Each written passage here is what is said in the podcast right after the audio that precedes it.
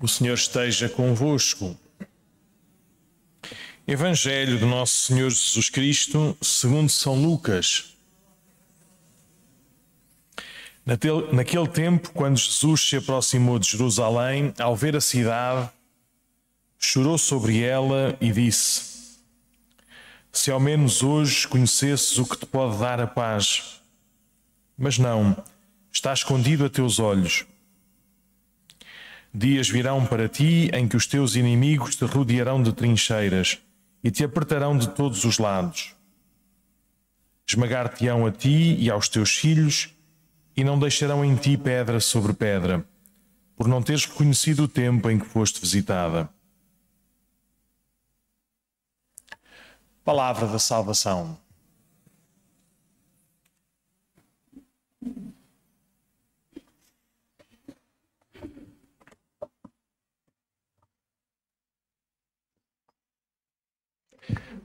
Então, hoje temos duas leituras que parecem com um tom um bocadinho diferente.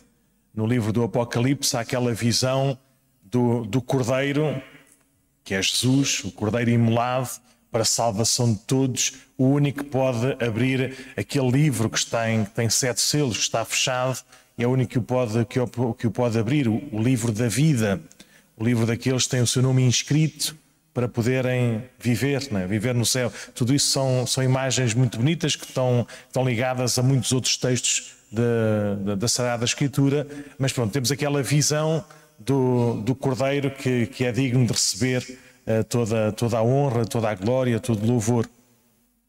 E, e, no Evangelho vemos Jesus nas vésperas da sua paixão, uh, no Monte das Oliveiras, a olhar, a contemplar a, cidade santa de Jerusalém e a chorar sobre ela, porque antecipa, antevê a sua destruição, porque não o acolhe, porque não recebe uh, aquele que foi enviado pelo, pelo Pai para, para, para a salvar, para a redimir.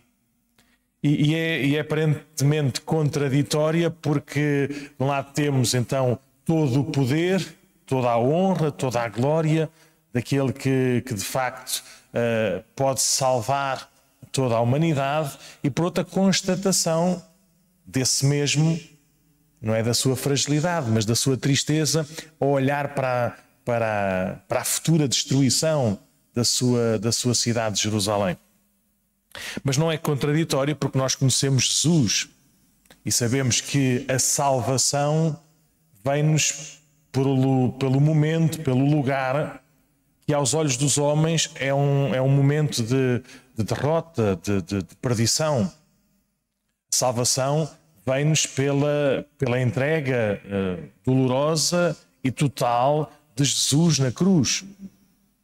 Não nos vem, se calhar, com toda a pompa e circunstância das nossas festas humanas, com, com, grande, com grande louvor e grande brilho e grande riqueza e esplendor assim, de, de, ser aceito por toda a gente, de ter, de ter um bom nome aos olhos humanos, é de ter assim muitos, muitos fãs ou muitos seguidores, ter assim uma boa, uma boa imagem, uma boa comunicação, não nos vem com esse poder e esplendor humano, que é tão passageiro, não nos vem também com aquele poder uh, violento ou tirânico de se impor pelo medo, o poder de Deus, revelada em Jesus de uma maneira, de uma, de uma maneira completa e definitiva, é o poder de quem ama, de quem se desfaz plenamente ou perfeitamente para bem do outro.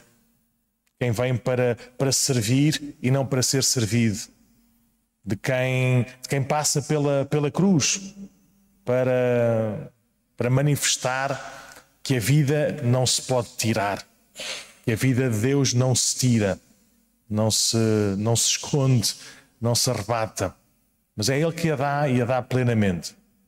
Meus queridos irmãos, só esta contemplação já, já serviria para tanto. Serviria para tanto para nós mudarmos a nossa, o nosso, não sei, a nossa graduação dos óculos, do coração. A gente saber onde é que anda Deus. Como é que ele, como é que ele ordena todas estas coisas? Por onde é que Ele passa nos tempos da nossa vida, nos tempos da nossa existência? Só isto já era extraordinário. Podermos ter este, este, este paladar na nossa vida terrena e a, e a água na boca da vida eterna. Nosso Senhor quer-nos ainda mais do que isso. Quer-nos fazer participantes deste modo de vida. Quer-nos ensinar não só a contemplá-lo, a reconhecê-lo, como ele se deu a conhecer, mas a nós próprios experimentarmos a mesma coisa. Não cedermos nunca à tentação, uh, faz parte. É? Nós queremos vida e vida em abundância, queremos uma vida cheia, uma vida plena, mas sabermos por onde é que isso passa. Qual é que é a direção que Jesus tomou, qual é que é o caminho que Jesus abriu para nós, para não nos enganarmos, para não, para não nos desiludirmos e chorarmos não sobre Jerusalém, mas sobre nós próprios. Que, que tivemos uh, Cristo e a salvação diante de nós de forma tão clara e evidente e não quisemos saber. Não quisemos saber e, e já se calhar só reconhecemos quando já não havia pedra sobre pedra.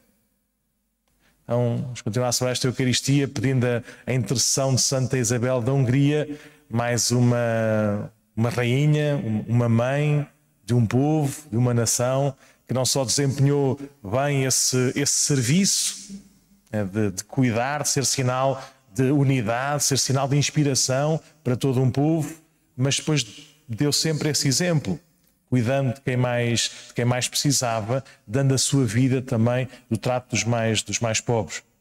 A gente aprende a ver que, que rei é este, que rainha é esta. Né. Não há maneira humana da glória vaidosa e passageira, mas da maneira divina quem se dá e se dá totalmente para bem de todos.